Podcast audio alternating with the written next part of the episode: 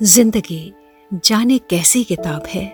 जिसकी इबारत अक्षर अक्षर बनती है और फिर अक्षर अक्षर टूटते, बिखरते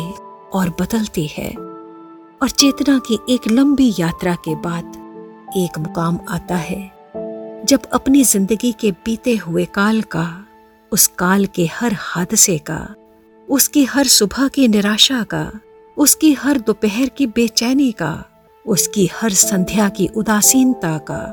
और उसकी जागती रातों का एक वो जायजा लेने का सामर्थ्य पैदा होता है, जिसकी तशरीह में नए अर्थों का जलाल होता है